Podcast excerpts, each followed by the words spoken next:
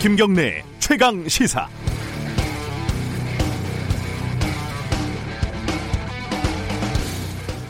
우리는 가끔 아니 자주 모순된 것들 불가능하거나 혹은 매우 어려운 것들을 뭐 상대방한테 요구를 한다거나 원하거나 합니다.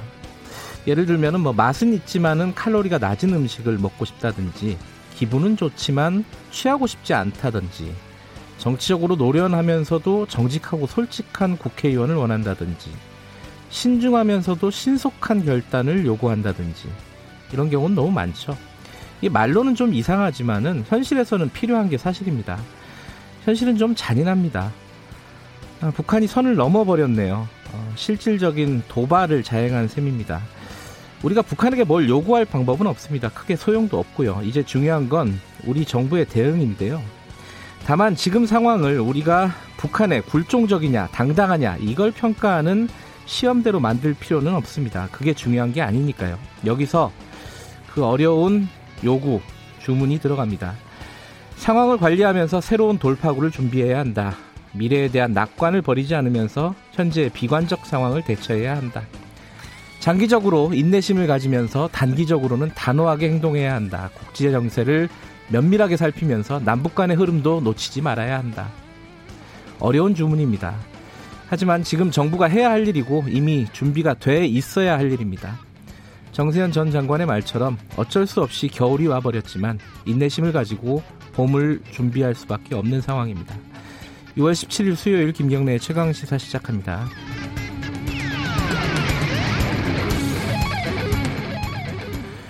예, 김경래 최강 시사는 유튜브 라이브 열려 있습니다. 실시간 방송 보실 수 있고요. 문자 참여 기다립니다. 샵 9730으로 문자 보내주시면 저희들이 공유하겠습니다. 짧은 문자는 50원, 긴 문자는 100원입니다. 스마트폰 어플리케이션 콩 이용하시면 무료로 참여하실 수 있습니다. 오늘 1부에서는요, 브리핑에서 어, 북한 관련된 속보 상황들 좀 정리하겠습니다. 전문가도 잠깐 연결해 보도록 하고요. 2부에서는 국회 상황 좀 정리해 볼게요. 미래통합당 김기현 의원과 함께 지금 어, 여야 협상 사실상 이제 막혀 있는 상황인데 어떻게 진행이 되는지 얘기 나눠보겠습니다.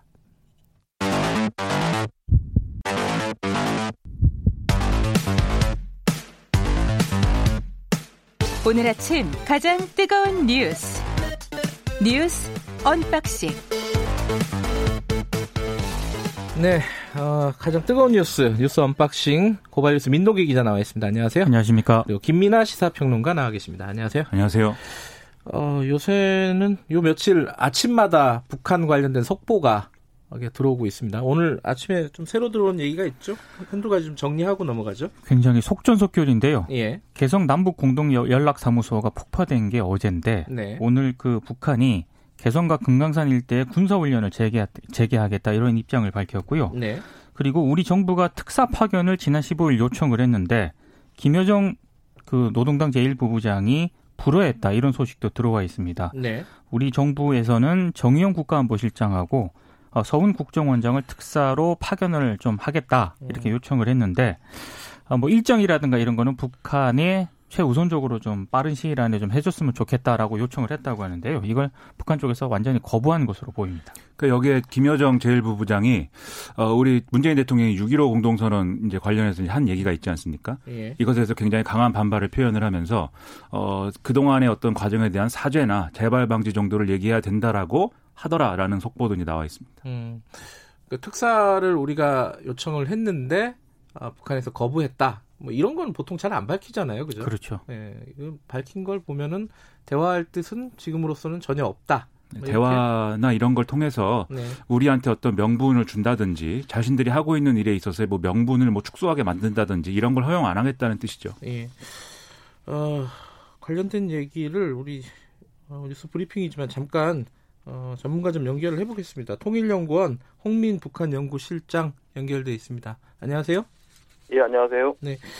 어, 지금 아침에 들어온 얘기들의 의미를 좀 정리를 해보면요. 어, 네. 이 비무장지대 이런 데로 어, 무장을 하겠다. 뭐, 그리고 군사 훈련을 재개하겠다. 이 군사 합의를 파기하겠다는 뜻으로 봐도 되나요, 이거를? 예, 뭐, 사실상 그렇게 해석, 해석이 가능합니다. 네. 일단, 과거 경제 협력의 상징이었던 이제 금강산 관광지구와 개성 네. 공업지구의 어, 과거 2003년 이전 시기에 어, 군이 주둔했던 시기로 다시 되돌아가서 어, 거기에 연대급 부대하고 이제 화력 구분대를 사실상 이제 진출시키겠다라고 이제 선언을 한 거고요. 네. 또 더 나아가서 이제 4.27하고 9월 19일 평양 공동 선언에서 합의됐던 소위 이제 그 군사 합의죠. 그 군사 합의에 따라서 그 지상 공중 해상에서 우리 그 구발적 충돌을 방지하기 위해서 했던 그 완충지대를 사실상 무효화시키는 그런 음. 어, 내용을 담고 있습니다. 그러니까 기존에 GP 시범 철수했던 어떤 지역들에도 이런 부분들의 초소를 다시 재건하고 거기에 이제 그 병력을 어, 전개시키겠다라고 했고요. 네. 어 그래서 뭐 사실상 어떻게 보면은 그 군사 합의를 파기하겠다라는 의도를 명확하게 드러냈다고 볼 수 있고 또 한편에서는 그 접경지대 일대에서 어 그 북한 주민들을 동원해서 어, 대남 이제 그 전단지를 살포하겠다라는 음. 이제 것까지 구체적으로 좀 밝혔기 때문에 네. 사실상 파기 이상으로 상당히 이제 적대적으로 좀 어, 전환하겠다라는 의도를 명확하게 있다고 볼 수 있습니다. 아, 이게 몇 가지 이제 궁금한 부분들이 있는데 하나는 추가적으로 어, 군사 도발 같은 것들이 어, 이루어질까 이 걱정이 하나가 있고 도대체 왜 이러는가 그리고 뭐 우리는 무엇을 할 수 있는가 뭐 이런 순서로 좀 궁금한 부분이 있습니다. 추가적인 군사 도발 이게 어, 예상이 되십니까? 어떠, 어떻게 보세요? 예, 뭐 최종적으로는 배제할 수는 없는데요. 네. 일단 네. 북한이 김여정 제1 부부장을 통해서 밝힌 어, 단계적 조치들을 보면은 네. 우선 어, 우리가 합의했던 내용들을 파괴하는 일련의 행보들을 우선적으로 할 것으로 보이고요. 네. 그 이후에 이제 최종적으로 더 상황이 악화된다면은 어, 추가적으로 어, 군사적인 위협이라든가 도발성 어, 행동들을 할 가능성은 있습니다. 네. 그러나 아직까지는 일단 그것에 관련된 암시를 하거나 공공연하게 거기에 대한 계획을 얘기하지는 않았기 때문에 네. 일단 어, 금강산 또 개성공업지구 또 그 이후에 군사 합의 파기를 주로 어, 일련의 행동으로 보여줄 가능성이 높다고 봅니다. 음. 자, 이제 왜냐는 얘기는 어, 뭐 며칠 전부터 계속 이제 각종 분석과 진단이 나오고 있는데 뭐 미국에 대 보내는 신호다, 우리에 대한 불만이다, 대내적인 뭐 결속력이다, 뭐 여러 가지 얘기들이 있습니다. 홍민 실장님이 보시기에는 이게 가장 핵심이 뭐라고 보십니까? 북한이 지금 이러는 이유가? 어, 4.27 판문점 선언하고 9.19 네. 평양 공동선언을 통해서 굉장히 포괄적이고 방대한 내용의 합의를 했음에도 불구하고 예.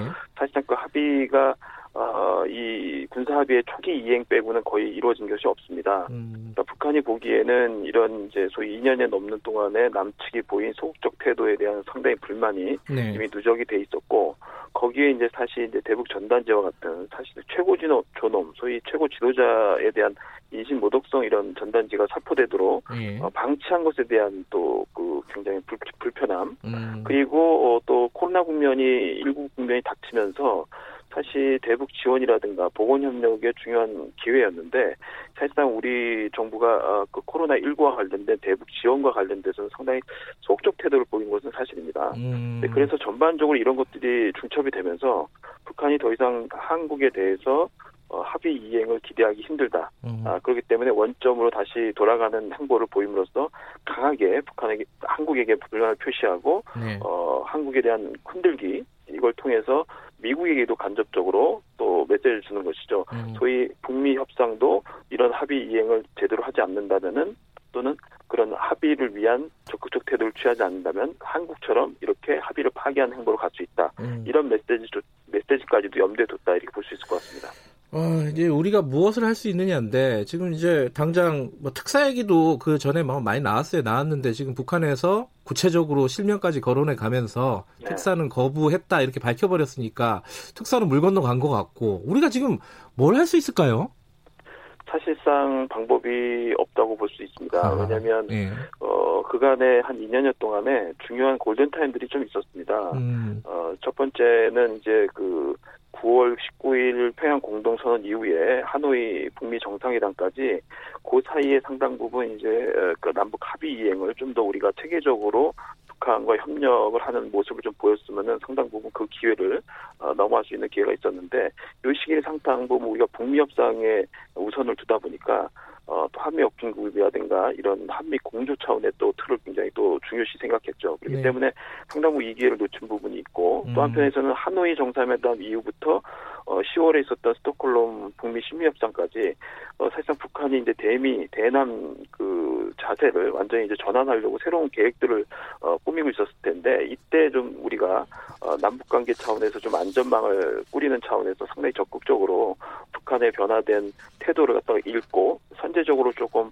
대화를 제기하고 또 협력을 좀 더 적극적으로 추진했으면은 상당 부도 위기가 모면될 가능성이 있었습니다. 음. 그리고 실제 또 작년 10월 24일 날 김정은 위원장이 금강산 관광지구 철거 지시를 요구를 했을 때 상당히 이걸 위태롭게 바라보고 여기에 대해 상당히 빠르게 아, 신속하게 대응하는 좀 태도, 그, 기회가 있었는데 사실상 이 부분도 우리가 좀 여의치가 않았습니다. 여러 가지 제재라든가 여러 문제 때문에 사실 여의치 않은 부분이 음. 있었기 때문에 이런 이제 좀 골든 타임들을 놓치다 보니까 결과적으로 북한은 사실상 우리가 뭔가 대응해서 어, 다시 뭔가 반전시킬 수 있는 카드들을 거의 이제 지금은 허용을 하지 않겠다라는 태도로 좀 바뀌었기 때문에 사실상 지금은 어떻든 상황을 좀 최대, 최대한 신중하게 관리하는 쪽에 모두를 맞춰야 되는 음. 것이 아닌가 싶습니다.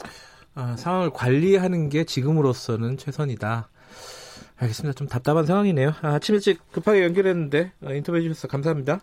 예, 감사합니다. 통일연구원 홍민 북한 연구실장이었습니다. 어, 어제 그 폭파가 오후 2시에서 3시 사이였죠. 네. 그죠? 그러고 나서 이제 사실 여러 가지 반응들이 있었는데 당시에 어, 통일부 장관은 국회에 있었고 그죠? 어, 그리고 어, 저기 막 삐라 삐라 때문에 뭐 여기저기서 뭐 충돌 같은 것들이 벌어지고 있는 상황이었고 그렇죠. 되게 어수선한 상황이었는데 어제 반응 중에 조금 뭐 보도가 많이 됐던 게 송영길 어, 지금 위원장이죠 외통위 위원장이 어, 포로소 게 아닌 게 다행이다 뭐 이런 취지의 발언을 해서 좀 문제가 됐었죠. 그러니까 외통위 전체 회의 뒤에 네. 개성공단 그 연락사무소가 폭파가 됐잖아요. 네. 기자들이 계속 질문을 했어요. 네. 그 질문을 하는 그 답변 과정에서 포로 폭파 안 한 게 어디냐 이제 이렇게 얘기를 했습니다. 음.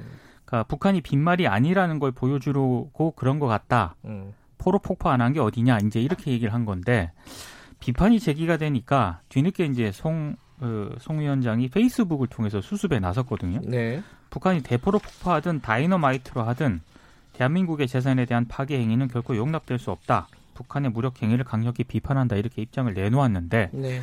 조금 말실수를 한 것 같습니다. 예. 국회에서 원래는 그 뭐, 그 비준 4.27 비준을 한다 뭐 이런 얘기들이 있었잖아요. 그, 그 얘기는 어떻게 될지 좀 전망이 좀 불투명해진 것 같기도 하고요. 어떻게 보세요, 이거는? 그렇죠. 지금 뭐 우리가 판문점 선언 비준을 하든 예. 뭐 대북전단 방지법을 만들든 예. 또는 뭐 종전선언을 뭐 하고 뭐 평화협정을 촉구를 하든 그 뭘 하든 네. 북한은 지금 뭐 상관 안 하겠다 그런 것들이 자신들의 행보에는 영향을 미칠 수 없다라고 지금 반복해서 주장을 하고 있는 거죠. 그렇기 음. 때문에 지금 이제 여당 입장에서 계속해서 여러 가지 그동안에 이제 북한의 태도를 돌리기 위해서 여러 가지 노력을 했지만 이제 불가능하다는 이게 북한의 태도를 바꾸는 것은 음. 불가능하다는 이제 국면인 것을 받아들여야 될 것 같고요. 그래서 청와대도 어제 이제 NSC 회의를 통해서 나온 입장을 보면은 그 전까지 어떤 좀 어, 대화와 어떤 그런 타협을 통해서 뭔가 해결해 보자라는 취지가 이제 많이 이제 좀 그런 색채는 많이 없어졌고 네. 이제 좀 앞으로의 어떤 상황들은 다 북한의 책임이고 지금 이렇게 북한이 좀 비상식적으로 나오는 것에 대해서는 우리도 이제 뭐 대응할 수밖에 없다 이런 취지의 이제 메시지가 나오기 시작했거든요. 음. 이런 걸 종합해 볼 때 결국은 아, 어떤 미시적인 차원의 상황 관리는 계속 해야 되겠지만 예를 들면 뭐 서해에서 뭐 북한이 포를 쏜다거나 네. 이런 것들에 대해서 이제 갈등이 확산되지 않게 하기 위한 관리는 해야 되겠지만 큰 어떤 거시적인 차원에서 우리가 뭔가를 하는 걸로 지금 상황을 이제 좀 바꿀 수 있는 것은 앞으로는 어렵다. 이렇게 당분간은 그렇게 좀 봐야 될 것 같습니다. 어, 그러니까 지금 우리 정부가 할 수 있는 일은 크게 없다. 이게 이제 홍민 실장의 얘기잖아요. 맞습니다. 그죠? 어. 근데 이게 역으로 생각하면 우리 정부가 할 수 있는 일을 없게 만들게 하기 위해서 북한이 이렇게 한다라는 해석도 가능할 것 같습니다. 음. 무슨 말씀이냐면 기존에 이제 판문점 선언 그리고 싱가포르, 하노이 이 이제 좀 협상의 어떤 과정을 보면은 이런 틀이지 않습니까? 북미가 뭔가를 협상을 할 것인데 우리가 네. 중재를 서서 그 중재를 통해서 이제 좀 협상을 활성화하는 이런 모델이었는데 그게 하노이 회담에서 최종적으로 어쨌든 안 됐단 말이죠. 그리고 그 이후에도 이제 하노이 회담의 그 틀을 되살려 보려고 노력을 했지만 사실 미국은 뭐 이제 미국하고 한국하고의 또 관계나 이런 것이 있으니까 앞으로 한국하고 좀 얘기를 해봐라 뭐 이런 취지의 이제 어떤 신호를 많이 보냈고 우리도 미국을 통해서 북한이 뭔가를 얘기할 때는 꼭 우리를 거쳐서 하게 해달라 이런 얘기를 이제 했던 거죠. 그러 그러 그런 이유로 사실 북미 대화나 이런 것들의 진전이 좀 많이 안 된 측면이 분명히 또 있고 그렇다고 해서 앞서도 말씀하셨지만은 어, 우리 정부가 예를 들어서 뭐 독자적인 어떤 제재를 이제 거스른다든지 뭐 금강산 관광이나 개성공단을 다시 재개한다든지 이런 걸 해준 것도 아니기 때문에 그러면 앞으로 북미 협상이나 이런 거를 진행할 때는 한국이 개입을 해서 뭐 이렇게 중재자를 한다든지 이런 역할은 이제 못하게 하겠다라는 게 북한의 의도이지 않는가라는 추측도 해볼 수가 있습니다.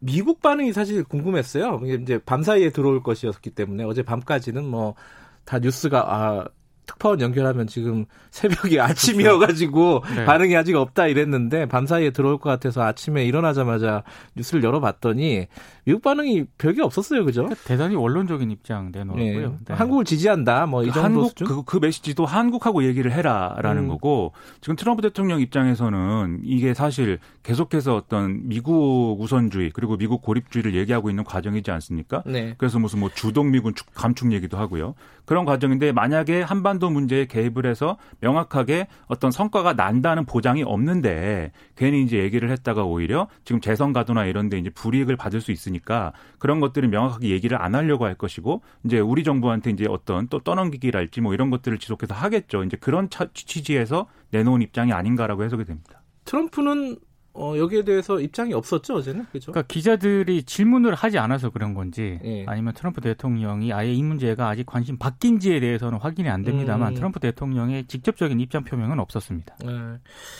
어, 조만간 얘기는 하겠죠. 근데 그나마 좀 제가 보기에 한 가지 좀 특이한 상황은 이제 그 문재인 대통령이 NSC에 안 들어갔잖아요. 안 들어갔죠. 예, 그게 이제 정상 간에 어, 통로는 좀 열어두자라는 차원인 것 같고, 그죠? 그게 이제 음. 마지막 희망이랄까 그런 건데, 음. 지금 북한들이 강경행보를 주도하고 있는 것은 어쨌든 형식상은 김여정인 것이고요. 예. 그리고 계속해서 북한의 관영 매체들도 어떤 그 정상 간, 순회 간의 어떤 친분에 의한 뭐 문제 해결이라든지 이런 것들은 여전히 언급은 하고 있는 상황입니다. 뭐 주로 음. 그것은 이제 김정은 트럼프 두 사람의 관계에 대한 거겠지만, 그런 차원에서 우리도 이 퇴로를 만들어 놓으려면 문재인 대통령이 전면에 나서서 이제 강경한 발언을 한다든지 이런 건 좀 이제 어, 자 제해야 되는 측면도 음. 있는 거죠. 근데 북한 메시지는 간단한 것 같아요.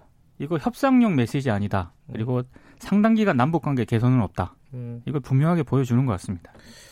트럼프 대통령이 이번에도 우리는 되게 좋은 사이를 유지하고 있다 이런 말을 할지 어, 떻게 반응을 할지가 좀 궁금합니다. 뭐 오늘 내일 사이에 아마 반응이 나오지 않을까 싶고 국회 얘기로 좀 넘어가죠. 지금 어 어제도 이 협상에 그러니까 원구성 관련된 협상에 진전은 없었죠? 없었습니다. 예. 더 상황이 좀 안 좋아졌고요. 네. 어제 이제 더불어민주당 같은 경우에는 법사위 등세개 상임위를 소집을 했고요. 네. 만약에 19일까지 미래통합당이 원구성에 협조를 하지 않으면은 그 예결위원장 같은 경우에는 야당 몫으로 배정을 하겠다라고 입장을 밝혔는데 네. 이거 다시 여당 몫으로 돌릴 수 있다 이런 입장을 밝혔고 그리고 지금 원구성을 마치고 추경 심사에 착수해야 한다는 점을 김태년 그 민주당 원내대표가 강조를 했거든요. 네. 그러니까 지금 어 코로나 대, 코로나 대응이 굉장히 시급하기 때문에 이 원내 사파 싸움으로 시간을 보낼 겨를이 없다 이런 음. 점을 또 명백히 강조를 한 것으로 보입니다. 조영 원내대표는 사의 표명을 한 뒤에 절에 갔다고요? 그렇습니다. 뭐 왜 절에 갈까요? 저는 좀 궁금합니다. 아, 불교 신자니까 절에 갔겠죠. 네, 아무리 그래도 우리가 어떤 힘든 일이 있을 때 사퇴하고 나서 뭐 이 기독교를 다닌다고 해서 교회에 가지는 않지 않습니까? 절에 꼭 가는데 어떤 절에 있고 그리고 이제 그 어떤 김종인 비대위원장이 네. 성일정 의원 등등을 통해서 어, 돌아오라고 해라 이렇게도 얘기를 하고 음. 그다음에 이제 미래통합당의 의원들도 어, 재신임 해야 되니까 빨리 돌아오시라 이렇게 얘기는 했지만 주호영 원내대표의 사이에 대한 어떤 사피 사, 나는 그만뒀다라는 거에 대한 의지는 굉장히 강해서 안 말려진다 이렇게 얘기는 하고 있습니다. 근데 이제 김종인 비대위원장은 일단은 뭐 며칠 쉰다고 해서 쉬라고 했고 뭐 돌아오지 않겠는가라고 이제 음. 얘기를 하고 있습니다. 돌아올 것 같습니다. 근데 결사항전 그러니까 미래통합당 쪽에서 이제 이런 어, 강행 처리라고 할까요? 단독 처리에 대해서 원구성에 대해서 결사항전하는 분위기가 있잖아요. 근데 좀 이제 들어가서 싸워야 되는 거 아니냐 이런 분위기도 조금씩 나오고 있죠, 사실. 그러니까 이게 지난번에 이제 패스트 트랙 할때 예. 그때랑 분위기 비슷하다 이런 얘기를 하는데 음. 지금 겉으로는 전열을 단일 대우를 유지하고 전열을 정비하고 이제 결사항전하다라고 얘기는 하고 있지만 이렇게 계속 가서 뭘 얻을 수 있겠는가라는 의문이 내부에 지금 있는 거거든요. 음. 그래서 예를 들면 18개 상임위원장 다 여당이 해라 이렇게 얘기는 하고 있지만 그게 이제 당의 입장에서는 지금 이제 여당이 가비안이라고 내놓은 그 상임위원장을 가져가는 게 의미가 없다라고 얘기는 하지만 네. 의원 개개인의 입장에서는 의미가 있습니다. 상임위원장 하냐 안 하냐 이건 굉장히 중요한 문제이기 때문에요. 그래서 내부에서는 주호영 원내대표가 돌아와서 협상을 빨리 재개해서 좀 뭔가 출구 전략을 만들었으면 좋겠다라는 여론이 분명히 있는 거는 맞습니다. 그렇기 때문에 빨리 돌아와서 이걸 수습을 해야 될 것 같고요. 그렇게 힘들게 원내대표가 됐는데 왜 자꾸 그만둔다고 합니까? 그러려면 왜 됐습니까? 빨리 돌아오시기 바랍니다. 아, 그 미래통합당 당내 상황이라든지 앞으로 전 어, 전략이라든지 이런 부분들은 2부에서 김기현 의원과 함께 4선이죠. 김기현 의원과 함께 얘기 좀 나눠보도록 하겠습니다. 오늘 뉴스 브리핑 여기까지 하죠. 고맙습니다. 고맙습니다. 고맙습니다. 뉴스 언박싱 고발 뉴스 민동기 기자 김민하 시사평론가였습니다. 김경래 최강 시사 듣고 계신 지금 시각은 7시 41분입니다.